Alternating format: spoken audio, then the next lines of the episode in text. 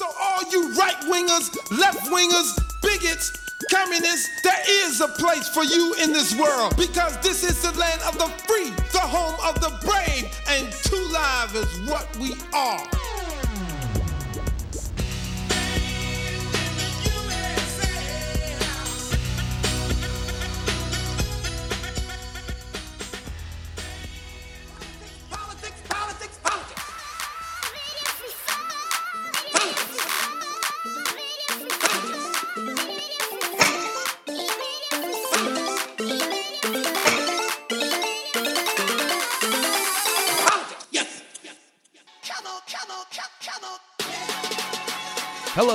Gentlemen, and welcome to the Politics, Politics, Politics podcast. This is the February 26, 2020 edition of the show. My name is Justin Robert Young.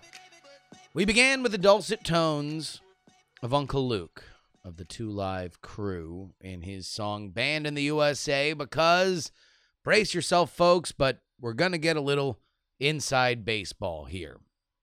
Many of you know that I also in addition to this podcast, stream on the platform twitch.tv. Now, primarily it's there for video games, but really it is the premier destination for live streamed content. It's got the best community tools, it's got the best live streaming capabilities, it's got a very good mobile app. So you're able to just get your content out to the most amount of people live. Full disclosure, my wife works there. But I would have gone with Twitch no matter what, because I do believe that it is the best in class, and I think that it's fairly clear anybody looking at the marketplace would say the same. By and large, what I do is for a couple hours, few days a week, I'll just talk about politics. Anybody who wants to be there to chat me up, then I'm there for you. And eventually I will be again at twitch.tv slash Justin R. Young. But if you go there right now, you will not find my channel because I, much like the Two Live crew was from Broward County back in the early 90s that led them to make that song, have been banned from twitch.tv. Now, why? Why would I be banned from twitch.tv? And I was not alone. Some fairly major voices uh, uh, Chapo's Trap House, Majority Report, David Pakman, uh, some some homegrown Twitch folk like uh, Central Committee, Bad Bunny, The Serfs, even one of the more popular pop uh, uh, uh, personalities on Twitch, period, Trihex, he was taken down. Why? Because we were watching the debate. Now, I'm going to pause here to tell you guys a little bit about the Digital Millennium Copyright Act, or as it's referred to more colloquially, the DMCA. This is an archaic piece of legislation that was largely written before the modern internet had really begun. It did not foresee the world in which we live in, it did not foresee the up to the minute necessity of how somebody who is making content could really use at least some kind of protection or benefit of the doubt, and yet it is indeed the law of the land. Now, I know from experience that the quickest way that I could turn off an audience of discerning folks like you is to immediately claim the victim beyond reproach. And I'm not going to do that here. But I will begin my dissertation, and by the way, thank you for coming to my TED Talk, by saying that the content that I was streaming was, at the very least, borderline. See, there is one defense to the Digital Millennium Copyright Act, and that is indeed fair use. That I am substantially transforming the original art, and it provides a public benefit so that it could not be reasonably confused with the CBS live stream. And I will admit this. While I know when these debates are being streamed on CNN or MSNBC, let's say theoretically one were to be streamed on Fox News, that those channels have big money deals with online streaming resellers, Sling, YouTube TV, stuff like that. They need to protect their content. And one of the places that they will look for people that are just blanket rebroadcasting it is Twitch. But I was visible on the screen the entire time. I was talking over most of the content, providing my own insight and analysis. So I, I, I will just say it was a jump ball. About two thirds of the way through the stream, all of a sudden, everything goes dark. I can't broadcast anymore to Twitch. And uh, apparently, there are, are entire Twitter bots that are set up just so you can be informed that indeed you have been banned. This ban will last for 24 hours, so I would be able to theoretically stream later tonight. And it does add one DMCA copyright strike to my record. Should I get another DMCA copyright strike, I would be disciplined for longer. And if I were to get still more, considering metaphor of three strikes and you're out, I don't know what would happen to my channel. There is a likelihood that I would be unable to stream on the platform anymore forever. The money that I make on Twitch is not the biggest slice of the pie. But in a world where I don't have a boss, I only serve you guys in all the mediums for which I imagine you would like to be served. It is not something that I find super cool when it goes away against my will. So let me just take this time right now to remind you that the way I primarily fund this is by takepoliticsseriously.com. If you enjoy this content, if you enjoy this commentary, if you enjoy sending me all across the country to cover this particular race and any race beyond it, then I would implore you now, please head on over to take politics seriously.com. I find it very important. And, and look, it's not like Patreon, which is the platform that I'm funding on, doesn't have its own problems in terms of kicking people off for various different reasons, okay? All I'm trying to do is hedge my bets and minimize my risk. I don't want one thing to go down and all of a sudden I can't pay rent. So, take politics seriously.com. Quick follow up on this particular Twitch debacle, though. On the notice that me and all the other streamers got, the content was owned by CBS, but the DMCA claim was filed by a law firm called Praxis Political. Praxis Political has a website that looked like it was set up in five seconds on a service called Carrd, C A R R D. The email that was provided in the official DMCA claim was a dead email. The email on their website was also a dead email. There was a contact at praxispoll.com and then a legal at praxispoll.com, which now I feel comfortable giving out since obviously they don't work. The email was taken off the website late last night, and the website itself went down today. Now, a lot of the other streamers that are are there, they're far more of a, advocacy streams, mostly by and large for Bernie Sanders. Many of them believe that this is something that was a chilling of commentary and speech that was for Bernie Sanders.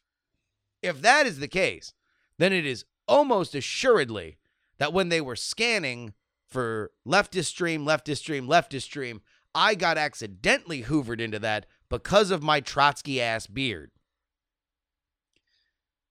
But otherwise, whether this be a chilling of free speech by bad, uh, bad faith DMCA strikes, or this was filed by a shell company of another media consulting firm that is there to take down this content with no recourse by those who are affected by it, no ability to claim for fair use, this is something that I find repugnant and awful. And so, now that I've wasted 10 minutes of this podcast by complaining about my own stuff, we will now begin with your regularly scheduled program. All of these, uh, my fellow uh, uh, uh, contestants up here, I guess would be the right word for it, given nobody pays attention to the clock. Uh, I'm surprised they show up because I would have thought after I did such a good job in beating them last week that they'd be a little bit afraid to do that. Ah, uh, we begin our debate coverage with some hot comedy by Mike Bloomberg. This was the Charleston debate. It happens before the South Carolina primary. So, what were our, our storylines going into this? You, you have Will Bloomberg rebound. This was a disastrous uh, debut in Las Vegas last week. He still isn't on the ballot, by the way, in South Carolina. But can he seem better than he was? Bernie Sanders, coming off a massive win in Nevada, is the unquestioned frontrunner of this race at this point. And if you look forward to Super Tuesday, he looks like the prohibitive favorite for the nomination. Whether or not he'll be able to get all the delegates he needs to secure it is a different story. But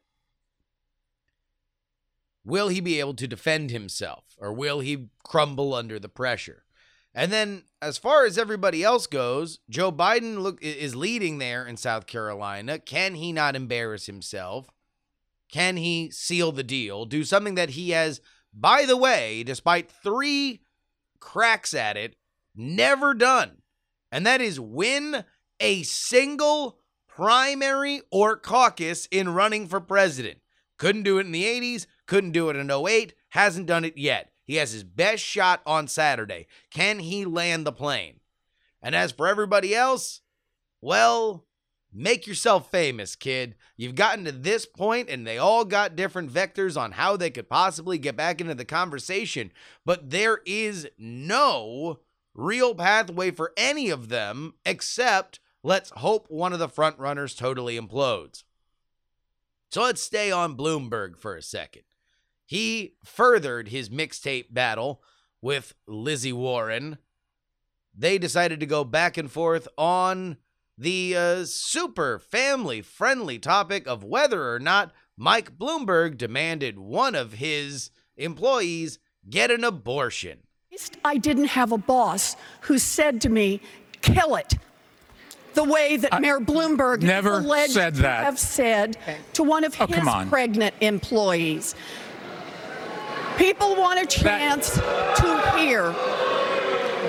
People want a chance to Senator. hear from I, the women who I never said that. Senator Warren, that is a very serious charge that you leveled at the mayor. Yes. You told a woman to get an abortion. What evidence do you have of that? Uh, her own words. And Mayor Bloomberg, could you respond to this? I, Mm-hmm. Never is... said it. Period. End of story. So we're going to go into some next level criticism of Michael Bloomberg in this segment. And part of it is this you always have to understand what doors you're opening in a campaign.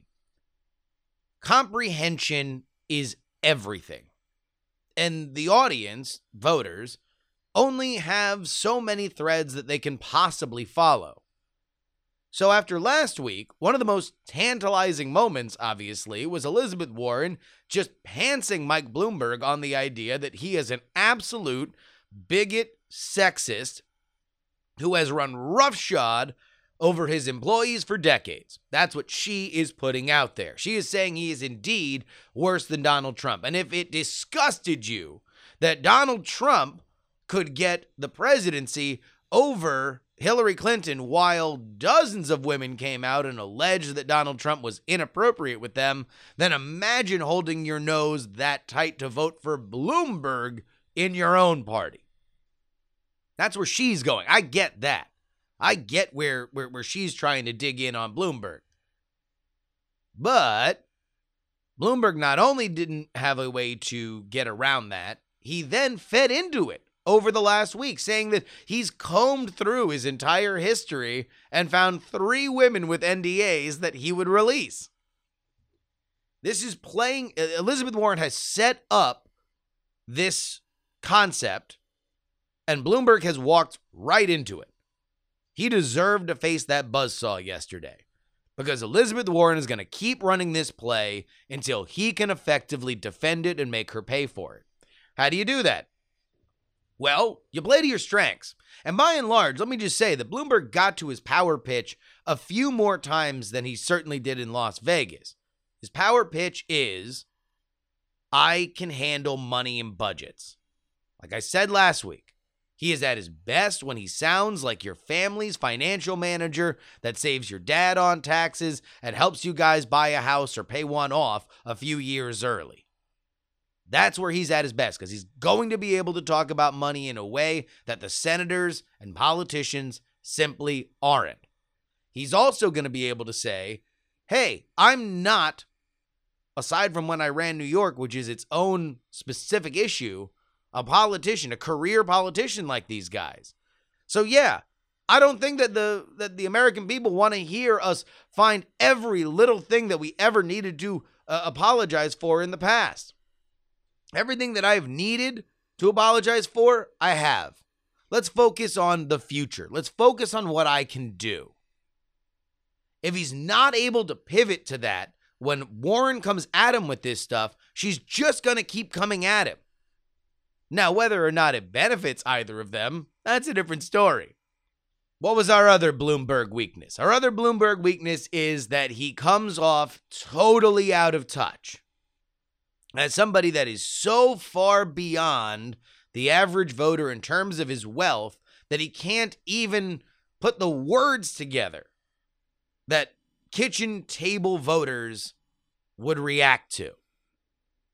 Here's an example of that about it than rather just demagogue about it. Let, us just go on the record. They talked about 40 Democrats. 21 of those were people that I spent $100 million to help elect the, all of the new Democrats that came in, put Nancy Pelosi in charge, and gave the Congress the ability to control this president. I, I, I got them. The fact whoa, is, whoa, whoa, whoa, whoa, whoa. You, you, you, you what them? I bought. You I, bought them? I bought. I again. This is a perspective thing. This is from Bloomberg's perspective. He looks at this in a very systemic way.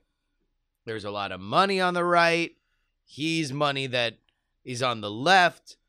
So it's very important. The donor class is very important. And it's clear that he kind of believes that everybody else that's up there on that stage is just kind of, well, replaceable. Politicians come, politicians go. Some are to the left, some are a little bit more moderate. What stays forever, old as oak, is the money. And he's the money. Now, whether or not you believe that to be true or are repulsed by it, the reality is that he could have said exactly what he said in a different way. If you bring it down to the kitchen table issues, what has that Congress done for the average Democratic voter? What have they fought against? What have they pushed for? Take that and then replace it with the money. I mean, when you start putting a price tag on things, it's just gauche, right? Just say, I did everything in my power to make sure that we had flipped the House because I felt so alarmed by this president but make it about the issues. And then you put yourself in a role that is about supporting, tactically supporting, as opposed to just saying, I spent a $100 million to buy these seats. Why aren't you nicer to me? But beyond Bloomberg, who, who faces his own troubles, because it looks like that the, the, the Nevada debate uh, really did put a dent in him. All of his polls have stalled. He's uh, now receding in some of the Super Tuesday polls. I mean, I can't imagine a foreign agent that would have been more effective to get Bernie Sanders the nomination than Michael Bloomberg for him to just eclipse the sun just as there was a, a, a younger moderate that was gaining steam in Iowa and New Hampshire. I, I mean, I, I just won't let go of it. it. It's just, it's one of the most, like, I don't know. I, I, I tend to be more forgiving of media because I'm aware of the day in and day out job. But that was malpractice to focus as much as they did on Bloomberg. Because of a bunch of national polls that ultimately won't mean anything? Come on. Come on. All right. Let's focus on the actual frontrunner. The actual frontrunner is Bernie Sanders. He decided to get himself into a, a, a thing that uh, I don't know exactly how much it's going to affect his vote count, but I do think that it's something that he's going to get hit on in the general if he indeed is the nomination, and that is a baffling defense of old comments that he made uh, about Fidel Castro and the benefits of the Cuban Revolution. What I said is what Barack Obama said in terms of Cuba that Cuba made progress on education. Yes, I think. Really? Really? Really? Yes, really, Bernie.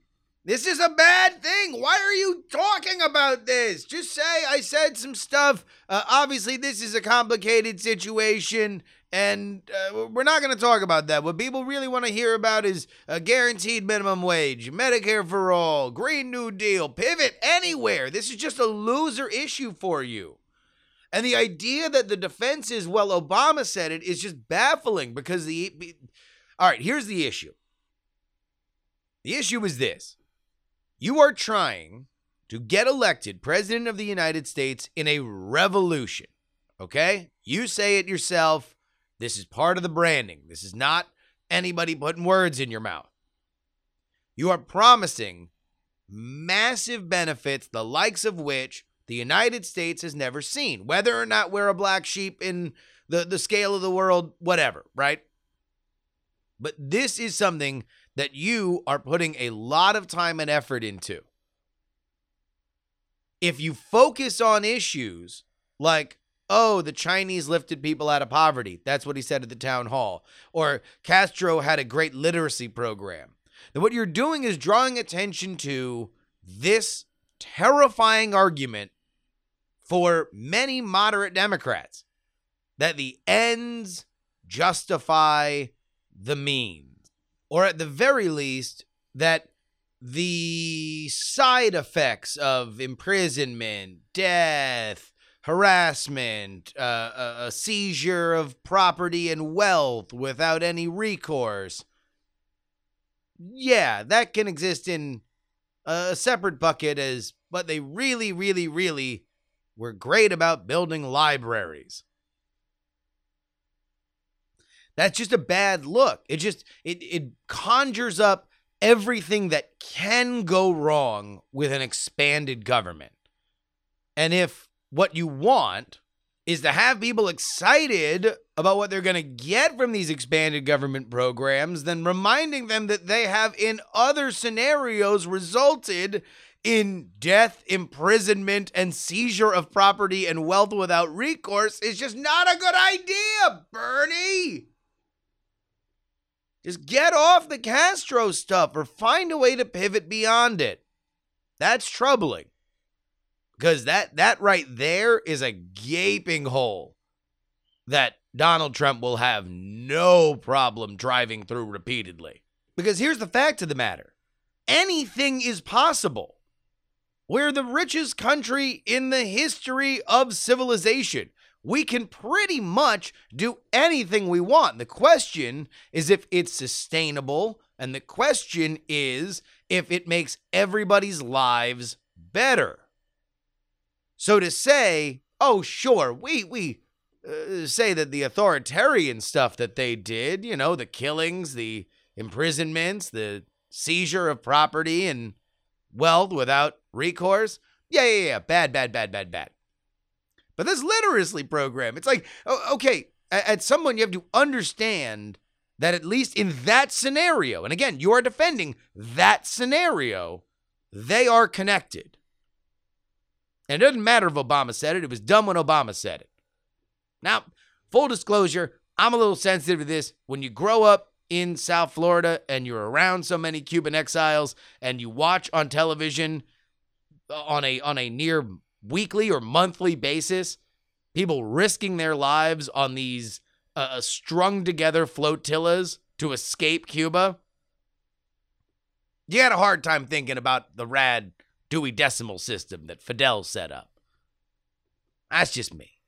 By all metrics, it looks like a two horse race in South Carolina. That would be between Joe Biden and Bernie Sanders. So Biden took a swing at Sanders specifically on guns.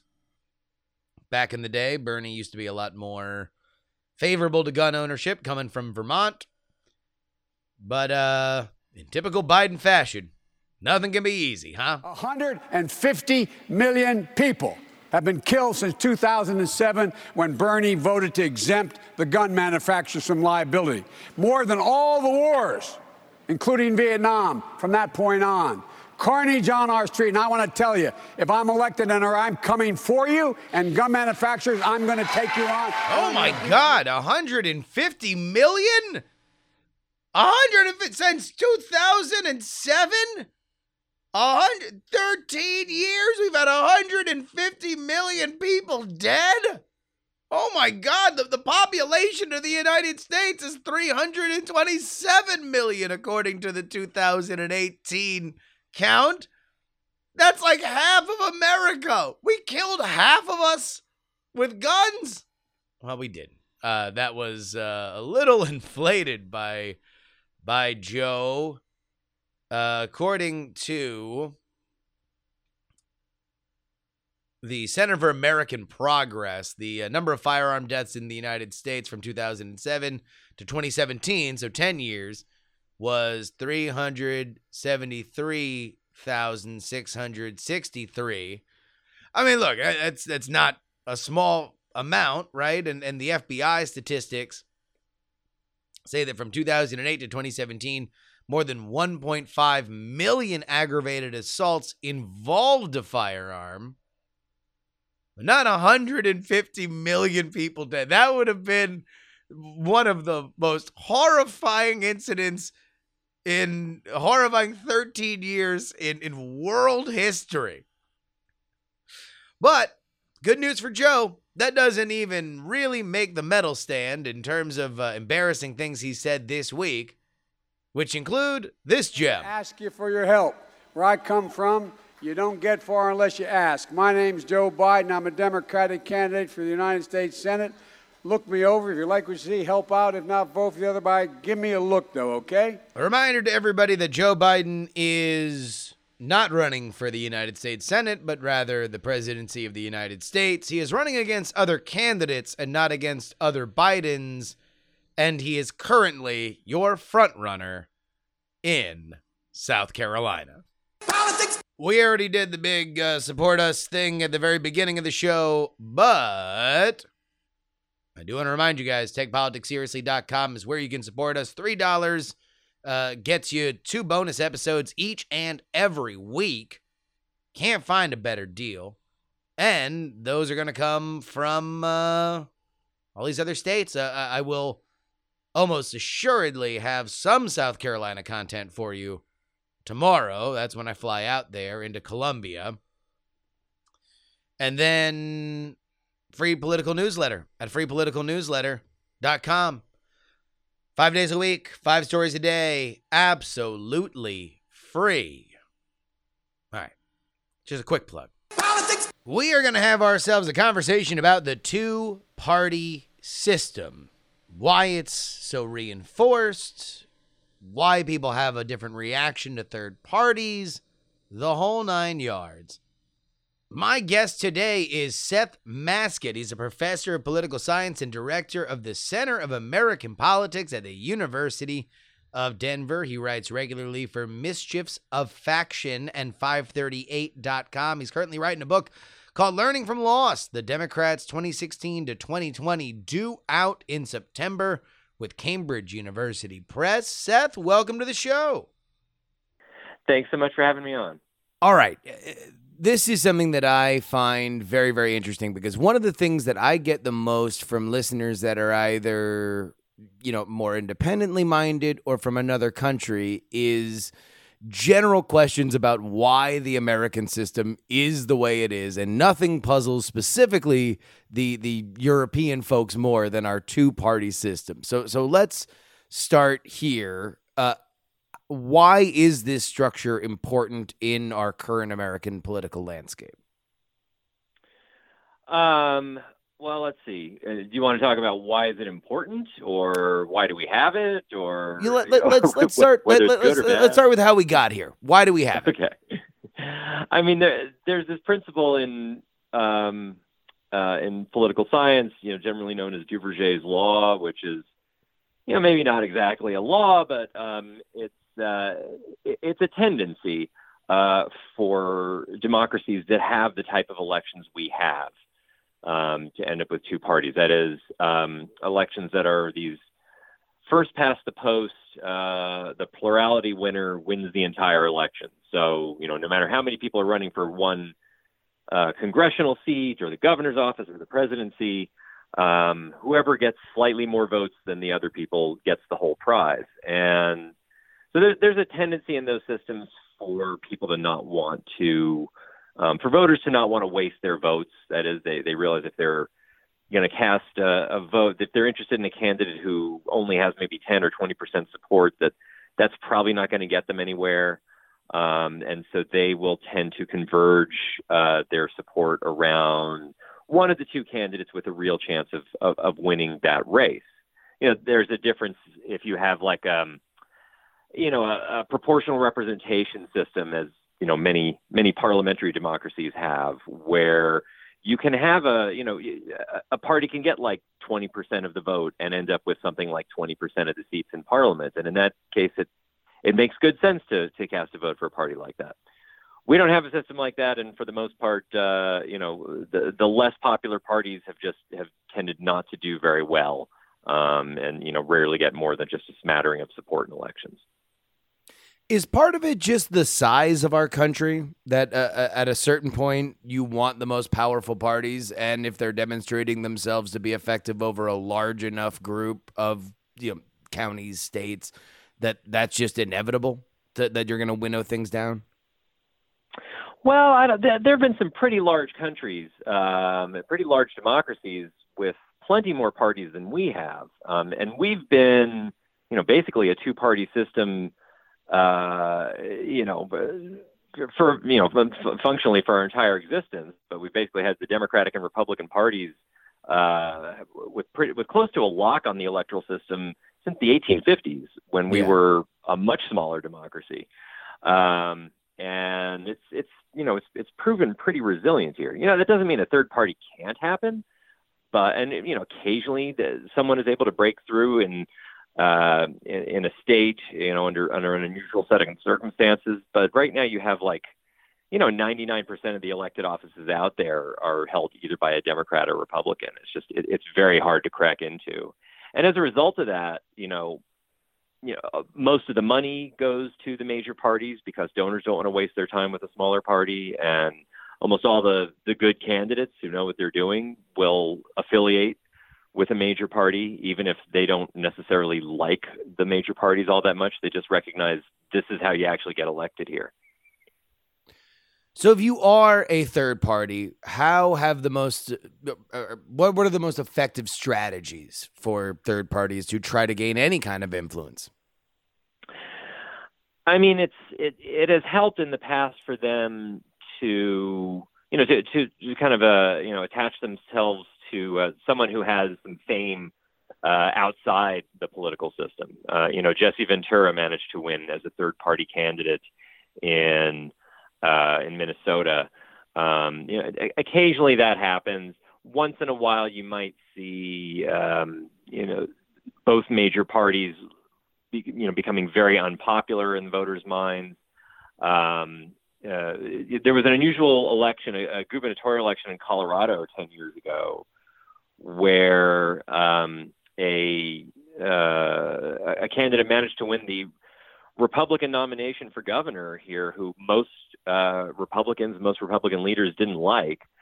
Um, you know, just through sort of a, a quirk of the primary election, and they ended up backing uh, Tom Tancredo, who was running as a third-party candidate at the time, and it, that kind of split the Republican vote, cost them the election. But you know, you can find some uh, unusual circumstances where um, some third-party candidates have been able to to take advantage of like you know temporary unpopularity of the major parties um, and, and, jump in. But for the most part, um, you know, it, even people with pretty weak affiliations with the parties. I mean, think like, for example, Donald Trump, yeah. who uh, you know hardly a lifelong Republican.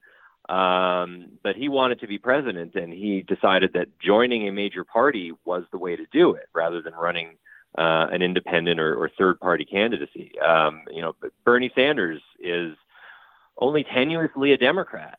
Um, but rather than running as an independent or third party presidential candidate, if he wants a chance of, of getting in uh, to the Oval Office, he realizes he needs to do so um, as the nominee of a major party. One of the elections that always fascinates me is 1992, where I think probably for many people who are listening, the most famous independent candidate for president, Ross Perot, ran. And one of the things that I found in in looking back at that one was that, you know, it was into like June of an election year where Ross Perot, before he suspended his campaign, was actually leading in at least one poll uh, uh, against incumbent George H.W. Bush and, and Bill Clinton, which is kind of like mind bending to think back to now. Why was that? And granted, there were plenty of problems with the campaign that eventually sunk it. But in terms of that initial idea, there was obviously something there between an independent running and the electorate. What do you think made that special? Yeah, that was that was kind of wild, actually. Um, one of the things we see, and this is kind of a, a, a general thing, is that third party candidacies tend to look good the summer before an election. Um, you know, people are kind of annoyed with the major party candidates. And uh, so the, you know, the, the, summer, the summer of an election year, or the summer before yeah, an election the, year. no, the, the summer of an election year. Gotcha. Um, okay. Okay. You know, the, it was really ramped up that year. Um, you had, you know, uh, George H. W. Bush in the Oval Office who not that long ago had been like this incredibly popular the uh, the most right the, the Gulf most War. popular yeah. right literally yeah. the title holder uh, uh, after the Gulf War and then then the economy tanks and his his approval ratings really take a nosedive um, and you know people came out of the Democratic primaries with not necessarily the most positive view of of Bill Clinton he still had a number of scandals dogging him so you know th- there was a time when um, people were not yet that sold on the major party candidates, and they were open to the idea of, of someone else.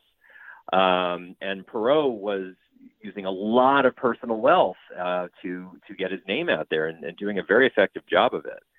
But one of the trends that we tend to see as the as the general election campaign kicks in in, in the fall of an election year, um, one thing that we know that election ads and, and other sort of election activities do is they don't necessarily change that many people's minds so much as they remind Democrats why they like the Democratic Party. They remind Republicans why they want to be a Republican. Um, they tend to pull all the people who are, you know, have some history with their party back home. And that happened pretty strongly that in 1992. Uh, yeah, as, as you pointed out, like Ross Perot was leading for a little while. Um, but slowly, all the you know the people who lean Democratic came back to Bill Clinton. The people who lean Republican came back to Bush. Perot still did very impressively. Uh, uh, uh, Perot obviously had problems with his own campaign, and he suspended it and said that there was CIA influence because of his rivalry with George H. W. Bush. Then restarts it after he said he wouldn't, and and he still does pretty well. In my mind, I, I don't think that we have had in presidential, uh, at least in the presidential conversation, uh, things have never really been the same when it comes to going outside that two party system. In fact, it seems like the venom has almost reached uh, a greater and greater heights whenever anybody mentions anything third party. Do you think that there is a reason for that specifically, or is this just the two party system kind of protecting itself? Uh, do you mean venom directed at people who talk about running as, as third party candidates or I mean, yeah, I guess really third parties in general, but third party voters, third party candidates, you know, uh, uh, you know, from Ralph Nader to Jill Stein, uh, there, or Gary Johnson. There, there Right. seems to be, uh, you know, as we've gone on past, you know, a moment where where the nation seemed to at least consider a third party for president. Now it's become more and more of a you're you're ruining you're you're, ruining the chances for either a Democrat or a Republican. Um, yeah, I mean, I think it is. There is. Yeah, you you can see that anytime someone does talk about a candidacy like that, and there is a lot of pushback that they get. Um, in part because um, uh, you know third-party candidacies can be fairly unpredictable. Um, you know, usually they uh, again, usually they don't do very well. They get maybe you know a few thousand, maybe even a few hundred thousand votes at the presidential level, and are are fairly inconsequential. But we're also in an era where um, presidential elections tend to be pretty close between the major parties. Um, it's been, I think, more than 30 years since we've had uh, any candidate get below 45% of the vote.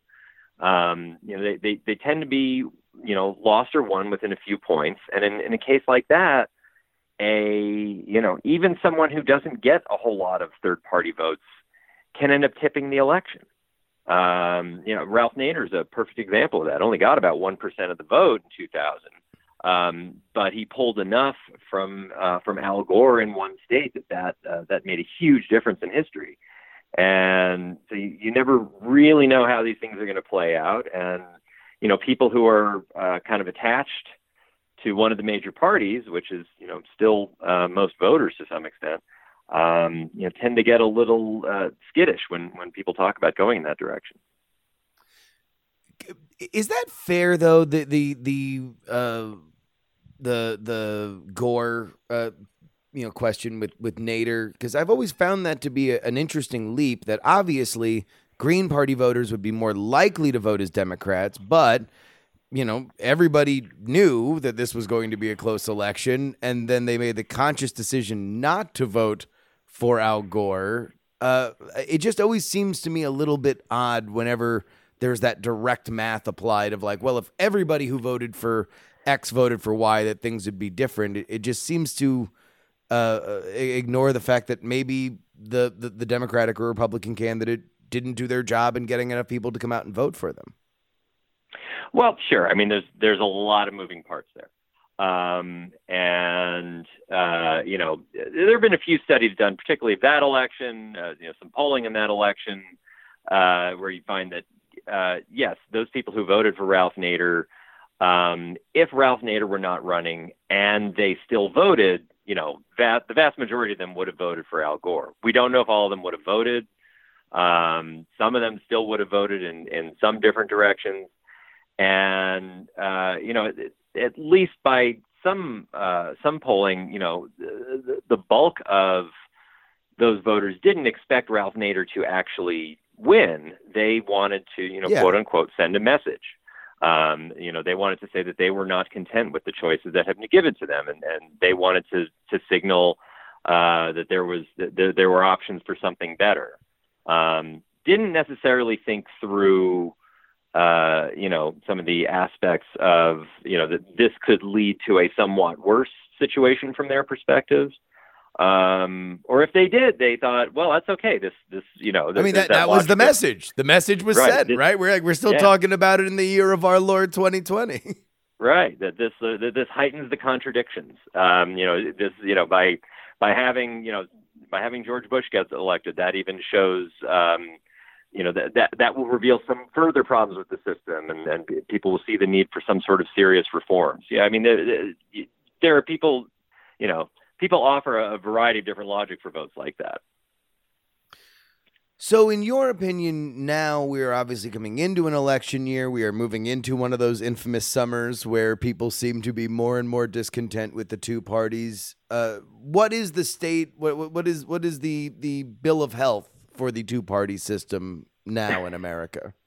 Um, it is uh, it's dicey uh, right now. So we're we're in this kind of fascinating era. Um, uh, fellow political scientist uh, Julia Azari has, um, I, I, think, kind of put the label on it well, where she describes uh, our current system as having uh, strong partisanship but weak parties. Um, you know, mm. that is, voters are are are very strongly partisan right now. Um, they'll almost always vote for um, the nominee of their party uh, that they're that they're aligned with. Um, but parties themselves are not particularly strong. That is, they don't have a whole lot of ability to decide who gets their nomination or doesn't, or you know any ability to kind of screen out candidates. Um, we're seeing, you know, if you look at some of the changes on the Democratic side in the last few years in the rules, um, even you know members of the DNC have have made a lot of efforts to kind of symbolically, but also you know factually, you know, weaken their own party uh, to limit the role of superdelegates, to uh, make uh, Democratic primaries and caucuses more open, to make it uh, easier for a candidate without a lot of backing by party insiders um, to have a shot at the nomination. And we saw that on the Republican side in 2016 as well. Um, so you end up with this weird situation where um, you know almost anyone could get the nomination, but whoever gets that nomination gets all that party supporters behind them and has a real shot at winning. So we are. I mean, obviously, Donald Trump uh, was a blow to the then establishment of the Republican Party, and we are facing some questions now on the Democratic side. But these kind of supernovas within the party can either strengthen them or that we have the the possibility of a of a fracture if i'm hearing you correctly um, yeah, it's uh, you know it, it's a it's a strange time for parties right now. Um, there has just historically been um, a lot of power by people within the party. You know, not necessarily in like any sort of a party machine kind of way, but for influential people in the party to kind of guide the decisions the party makes to yeah. to lean toward one type of establishment candidate or another and a lot of that control has has gone away and there's a lot more just resistance to that in in the public um, in and among activists in, in recent years where um, any sort of effort by a party to make a decision is, is immediately branded as corrupt um, and it's you know that, that that's just a, a, a sign for you know a fairly weak party system right now how much of this is because of the ability to organize on the internet? Yeah, you know, it's interesting. Um, the internet has had a number of interesting effects on, on the political system and the party system in a way that, and, and in ways that, you know, I'm, I'm not sure we've fully figured out. Um, fundraising has obviously been revolutionized um, by mm-hmm. the internet. It's just a lot easier to raise money when you you don't have to actually organize a fundraising event anymore or organize a mail-in campaign. Um, the, the, parties have been very effective in doing that. Uh, the internet has put supporters in touch with each other um, uh, more easily. You know, you can have right after a speech or right after a debate, um, you know, people go online and they're just immediately assaulted with emails and pop-up ads and, and, other ways for them to to give small amounts of money or to you know organize events or, or attend upcoming events in their area. Um, it, it's kind of revolutionized it. Um, there's also some aspects where um, this is you know one of the things we're thinking about in terms of you know how much control do parties still have. Um, the authors of that uh, that book, The Party Decides, that came out about a decade ago, um, mm-hmm. that uh, you know talked about you know how how insiders sort of control nominations.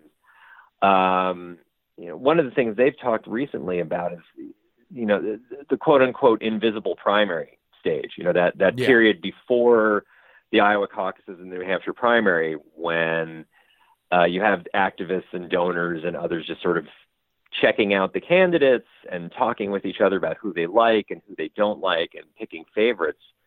Um, yeah, thanks to the internet, I mean, the invisible primary has gotten a lot more visible.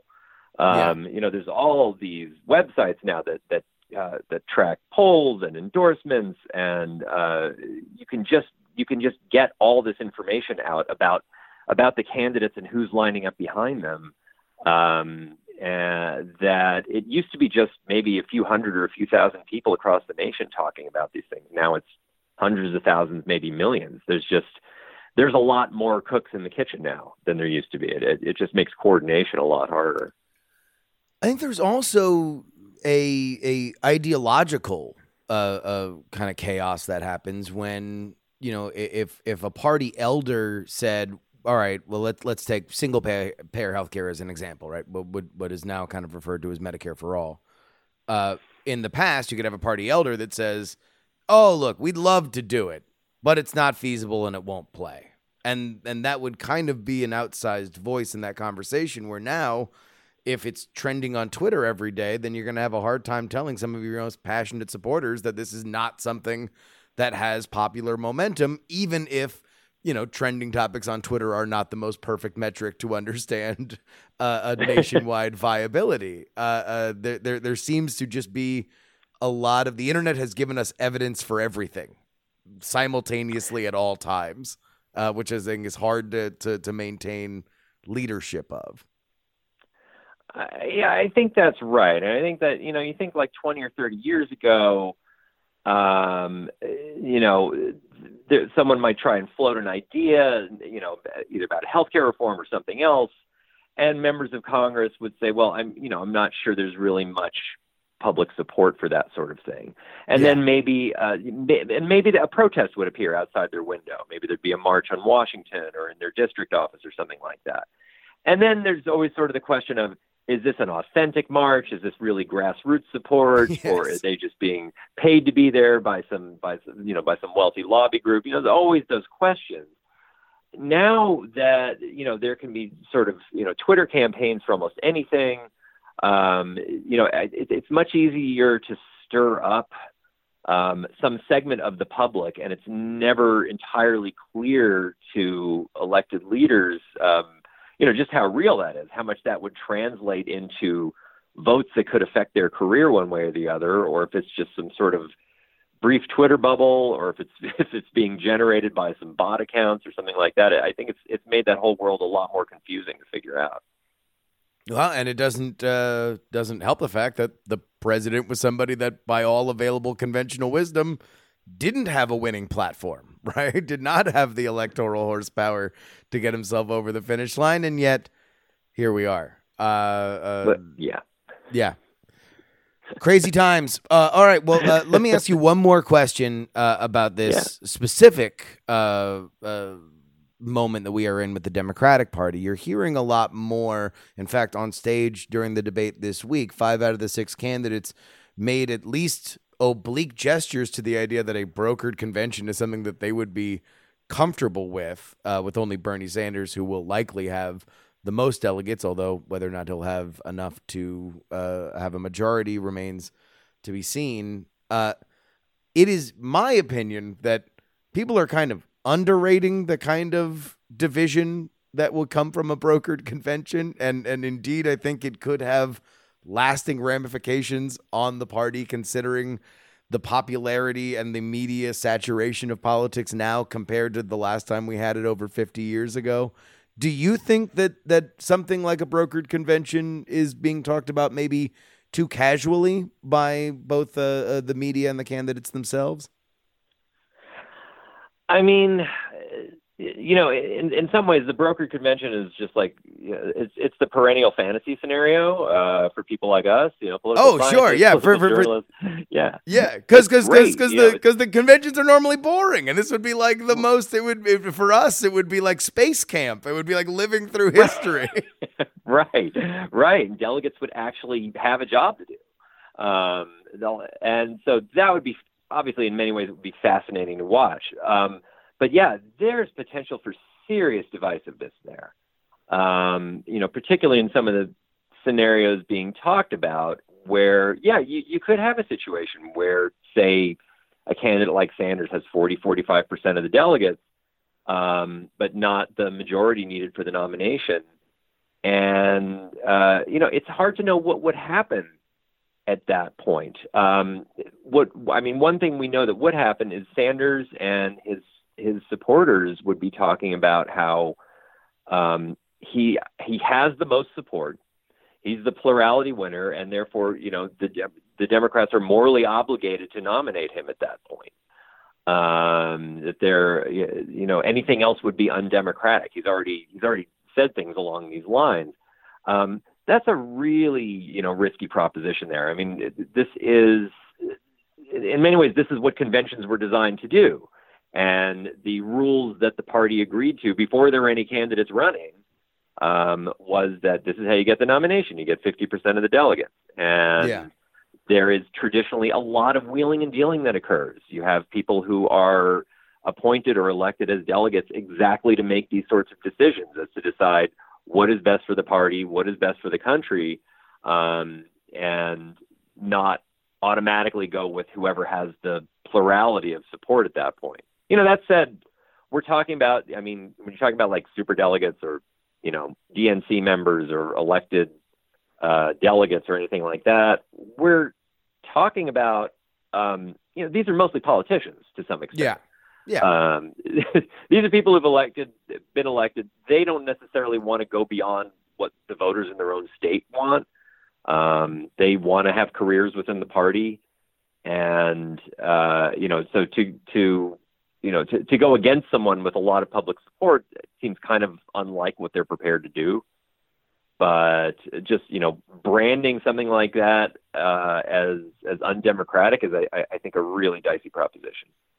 Well, yeah, you know, it's it's uh it's it's just crazy to me. I mean, I, I've always been a skeptic on it on on the broker convention. Even now, I'm I'm a skeptic that it'll happen because I just feel like we've built a system specifically to avoid it. You know, that that eventually something is going to break in a way that that does not put us there. But that being said, man, in in a world where we're freeze framing, uh, you know, uh, frame by frame to see if a 25 year old used sleight of hand on a coin flip in Iowa, uh, you know, to, to to switch a a proportional delegate, like I I don't know if like the the world in which brokered conventions happened regularly back in the you know 40s and 50s i don't think that it was prepared for the kind of firepower that we have these days in terms of uh, uh you know passion and organization. It, it just it just seems seems like a roadmap to hell but who knows? I guess we'll all find out together in milwaukee. Uh Well, yeah, we'll know soon. Seth Masket, uh, you are a professor of political science and director of the Center of American Politics at the University of Denver. You write regularly for Mischiefs of Faction and 538, and you're currently working on a book called Learning from Loss, the Democrats 2016 to 2020, due out this September. Now, that's prime time. That's exactly when people want to be buying books like this. Uh, due uh, from Cambridge University Press. Uh, thank you so much, Seth. Oh, thank you so much. It was great talking to you.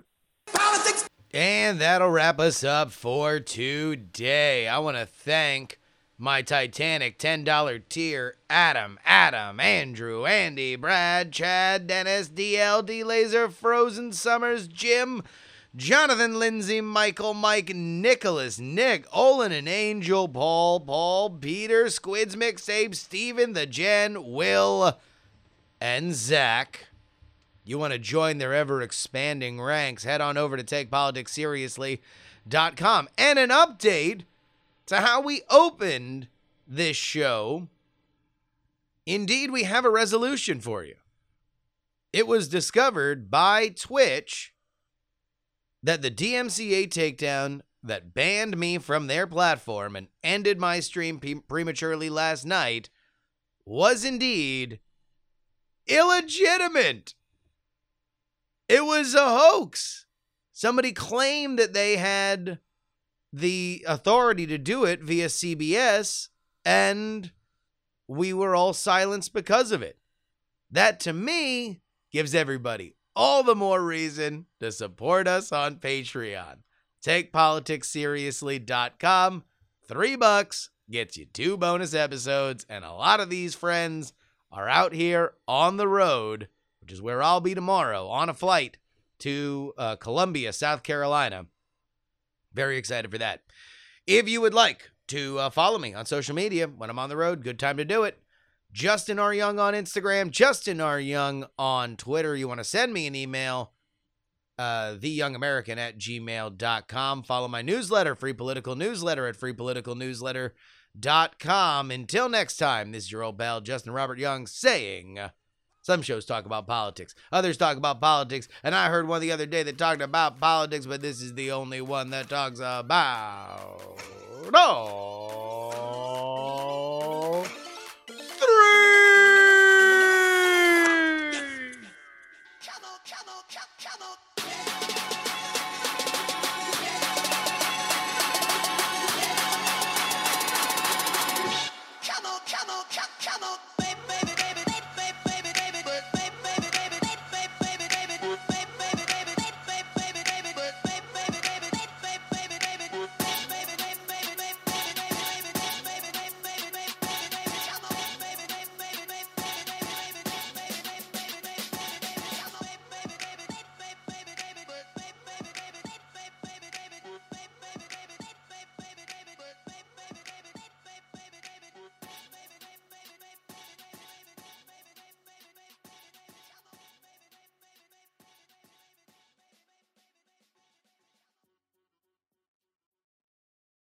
Club hopes you have enjoyed this program.